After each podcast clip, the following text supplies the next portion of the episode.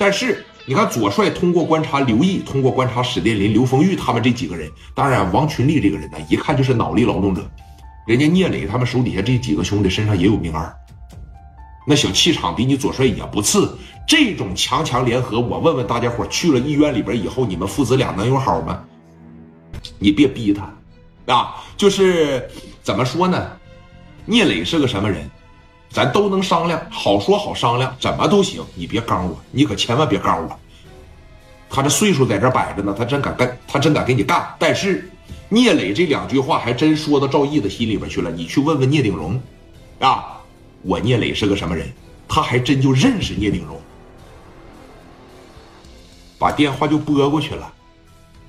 聂鼎荣现在没有在青岛啊，拿着电话一接上，喂，哎。赵总你好，聂总，我问你个事儿呗，你说吧，我给你打听个人啊，青岛的。我呀是假青岛人，我虽然出生在青岛，但是我基本上是不怎么回去。我能认识谁呀？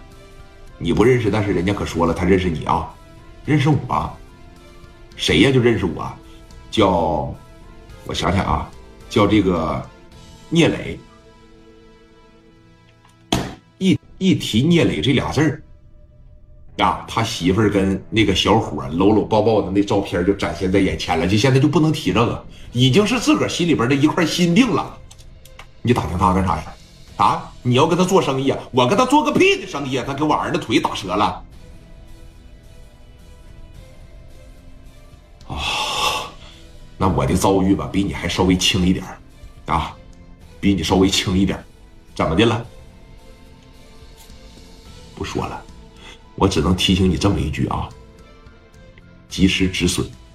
聂磊这种人呐，不是咱们这种做生意的能沾的，也不是咱们这种做生意的能碰的。